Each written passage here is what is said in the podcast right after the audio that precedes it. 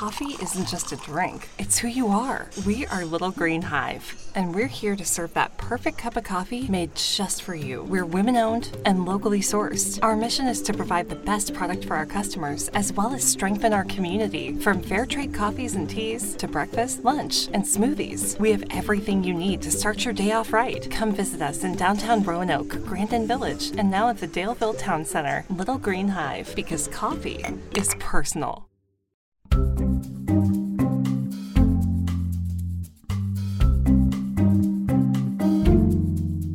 Hey, thanks so much for listening to Hometown Stories.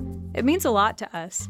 If you like what you hear, we'd love it if you shared us with a friend, left us a review, or subscribed to Hometown Stories. That way, you basically get first dibs as soon as we release a new episode. You can also email us at hometownstories at wdbj7.com. We'd love to hear your hometown story. Okay, now let's get back to the episode.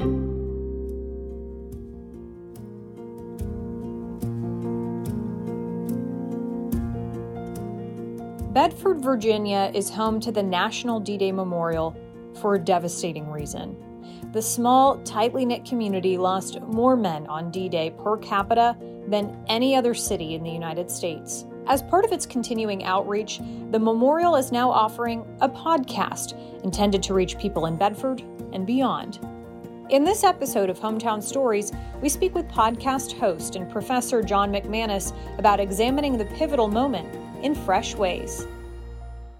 Uh, I am John C. McManus. I am a Curator's Distinguished Professor of U.S. Military History at uh, Missouri University of Science and Technology. And I believe you've you've done work with the D-Day Memorial before, right? This isn't your first time. Can you tell me about your connection with the memorial? Right. So I am a member of the uh, the the board at the, the D-Day Memorial Foundation. Uh, I've worked with them for about a year to a year and a half now. Before that, uh, I made my first visit actually about three years ago when I, I, came there and spoke and and toured the memorial for the first time. And I I wanted to go there for years but had just never been able to get there. So uh, I'll tell you what, I was just blown away by the memorial. Um, the you know just the the, the, beauty of it, um, uh, the accuracy of it, and and of course also I, I, was a bit sort of a part of their necrology project that was trying to document um, you know all the the Allied servicemen who were killed in action on D-Day.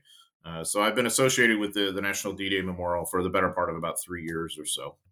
I wonder if we could, you know, kind of dive into your first visit there because I my first visit was around the 75th anniversary when we were doing coverage for there and you know I'd seen pictures of it but man to step into that space in person such a different experience. What do you recall about that first time that you kind of actually set foot on the memorial? Yeah, I mean, I, I think there's this.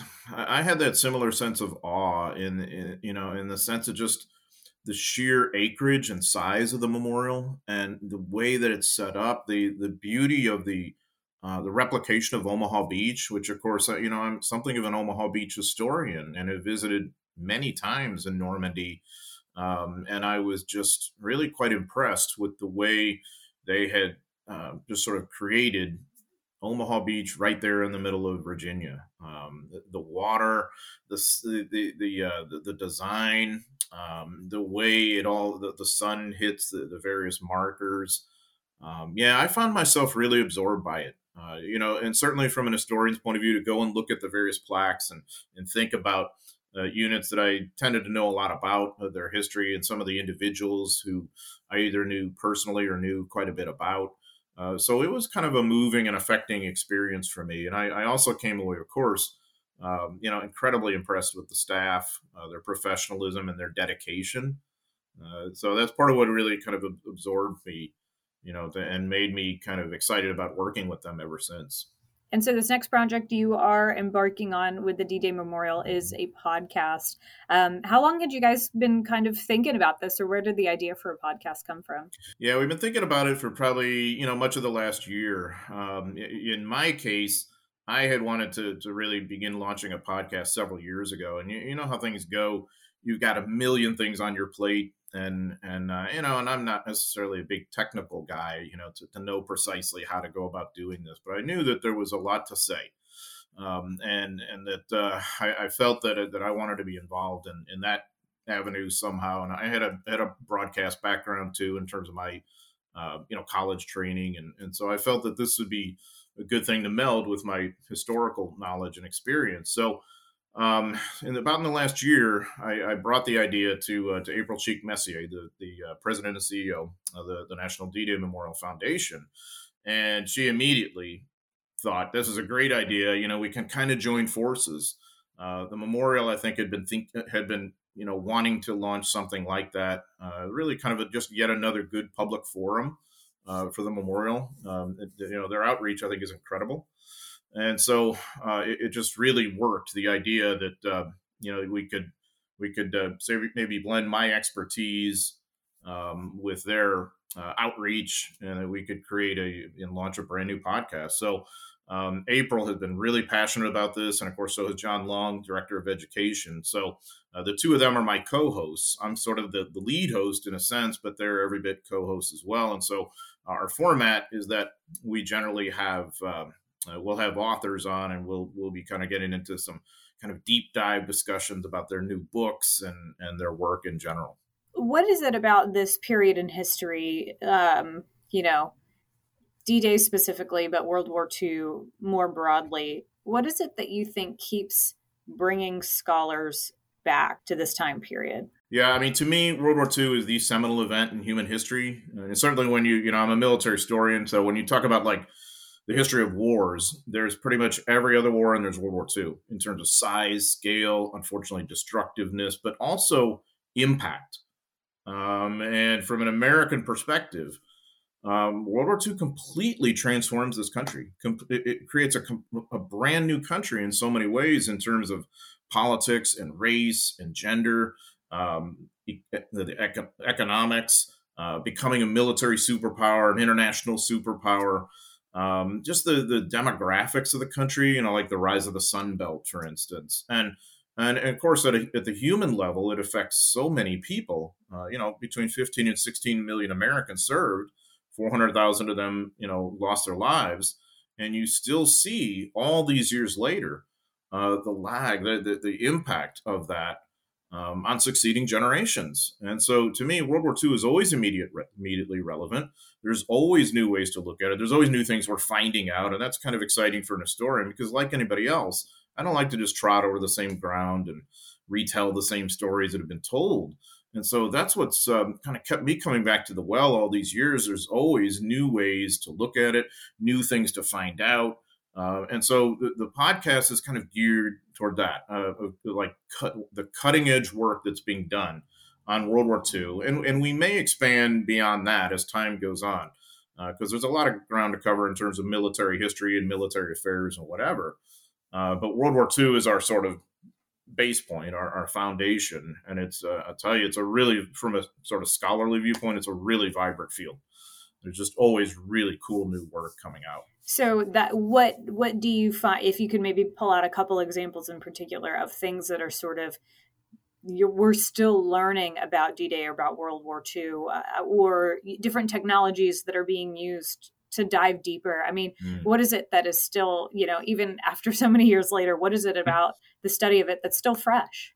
Um, you know, one one example I'll, I'll, give you is from from an author we're going to have on later this year, um, Sean McMeekin, who did a, a, book called Stalin's War, and it's just a complete reappraisal and reexamination of World War II, sort of looking from the Soviet slash Russian point of view. Um, that, that's just sort of um, jarring, almost like, oh my gosh, you know, I never looked at it this way and saw the impact of the, the Soviet and the Russian side. And I think that's, of course, incredibly relevant, obviously, you know, with what's going on today. You begin to see today's events through that longer lens um, that, that he, he kind of shows you through really, you know, sort of deep dive research into to Russian or Soviet archives uh, what was going on on the Eastern Front. I think as Americans, we tend to overlook that. And also the kind of interdependence you had between the US and the Soviet Union as allies, with the US supplying the Soviets and the Soviets doing so much of the fighting. So it's just sort of one example. Another, you know, in relation to, to D Day is. Um, you know, we're, we're going to have, uh, we, we just recorded last week with uh, Joe Balkoski, who, in my view, is the, the, the greatest living D Day historian. And you know, as we we sort of get into the discussion of you know his great expertise on the 29th Infantry Division, which of course is so immediately relevant to Virginia as the Blue Gray Division, um, there's just anytime you speak with Joe, there's going to be new stories about people you didn't know. There's going to be a new way to look at the 29th Division, not just at Omaha Beach, but in World War II, you know, Normandy and beyond. Um, it was a really neat discussion because as, as, as, long as I've known Joe and we've been friends for a long time, as deeply as I admire his work, there's just always something fresh just by sitting down and talking it over. And, and that's sort of the, the format of the podcast. We, uh, just by, I think, bringing these individuals in, you really do get a kind of fresh outlook because they're really good scholars and they don't want to just kind of retell the old recycled stories because that's that's boring and it doesn't add anything new. So so we we tend to kind of shy away from that.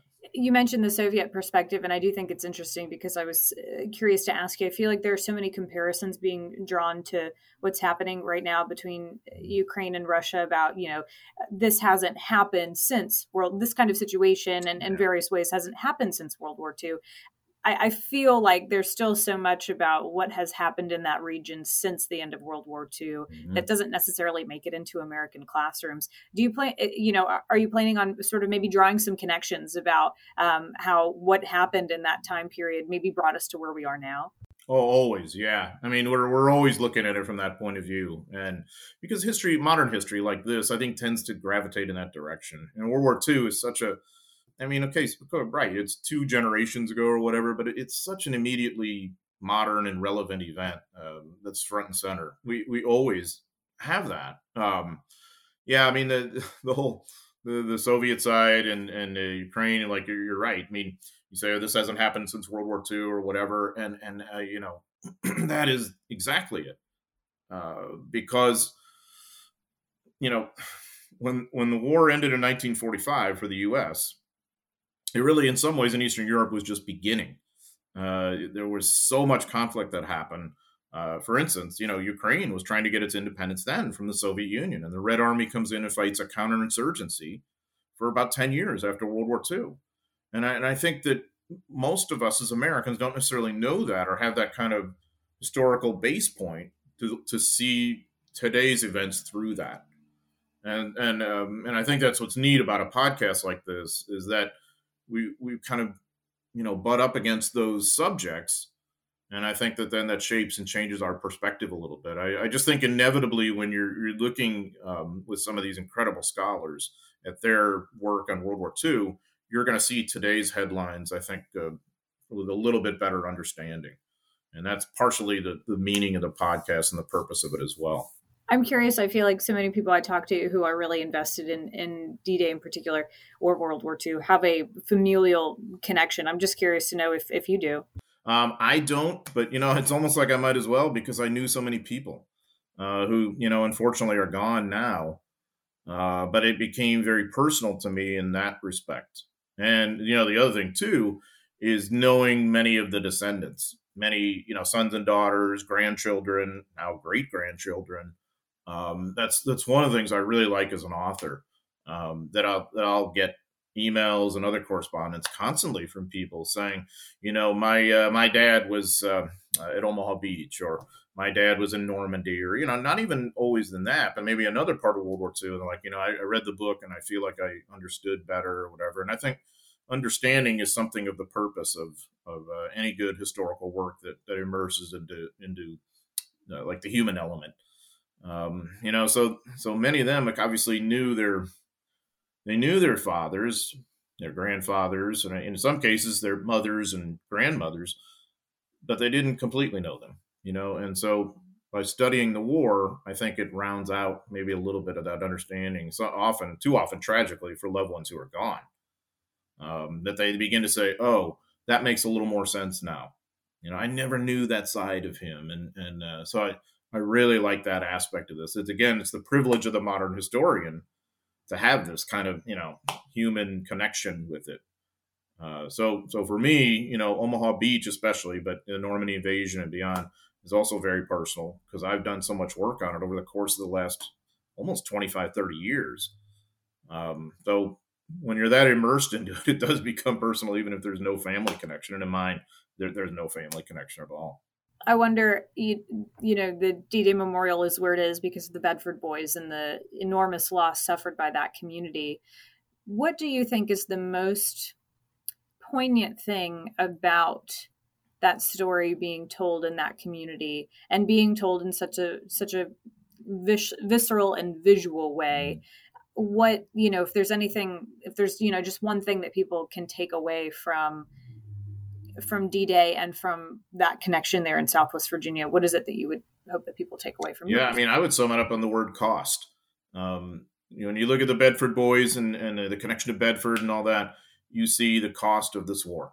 Um, a war that I think most of us agree had to be fought, but regardless, the cost is the cost. Um, this was a community that had a major gap and continues, and you see that kind of transplanted trauma in you know the families to this day in the community to this day that there will always be that gap uh, from having lost what was it i think 29 guys from a pretty small town.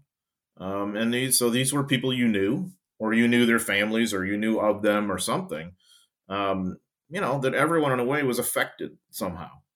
Uh, and I, so i think i think that's been an absorbing story because that's sort of a microcosm for something of what's happening to many other Americans in many other communities. Of course, many in, that are bigger cities that are more impersonal. But when you're a Gold Star family, you're still a Gold Star family and you have that same experience. And so, whether it's your block in Chicago or something, or a farm in Nebraska or Bedford or whatever, you know, there is that effect.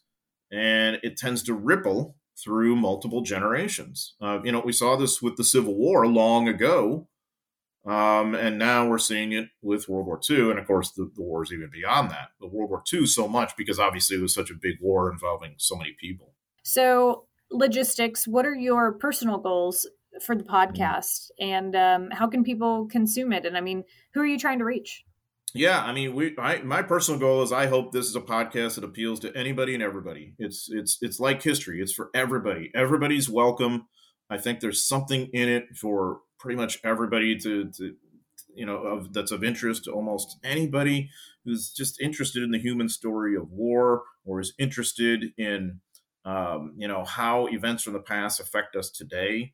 Uh, you know if you like the idea just sort of you know through a podcast just kind of having a, a kind of a, a conversation in a way with uh, with a prominent author I mean, that's fun. I think that's a lot of fun. So, you know, you can access the podcast in any place that you can do that, which is tons nowadays. So, you know, you can like and you can subscribe. I mean, it's really easy to get. And so our format is generally, we'll usually have with each author two episodes. It's just, you know, 40 to 45 minutes a piece, something like that. So I think it's a good amount of time because it's enough that you can get a deep dive, sort of, but it's not too much to where it's just uh, you know, where it goes on forever, and none of us wants that. So, what we generally are going to do is we'll have, you know, sometimes in, in many cases the authors will have a brand new book out, and we'll we'll spend maybe one of the one part talking about that. Uh, and if there's enough story there, we'll go beyond into two parts. Um, but other times we'll be just discussing other events that are pertinent to their work and to, to whatever we want to explore. Uh, so yeah, World War II is our kind of base point. So our initial authors who we'll have on will be World War II authors. Uh, but eventually we may expand beyond that. So uh, a lot of these are, are folks uh, who I've known pretty well for years.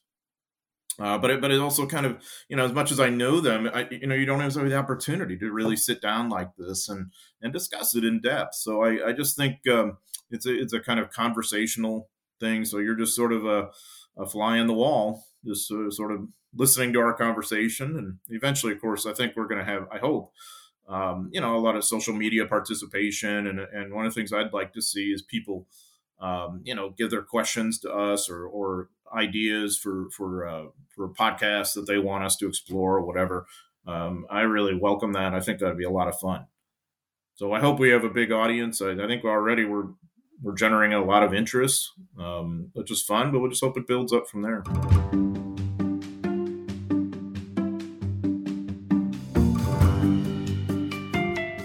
Stories is a production of WDBJ7 in Roanoke, Virginia.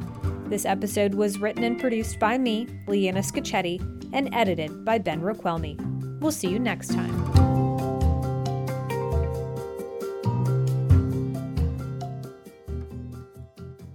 Hometown Stories is sponsored by Little Green Hive because coffee is personal. Locations in downtown Roanoke, Daleville, and Grandin.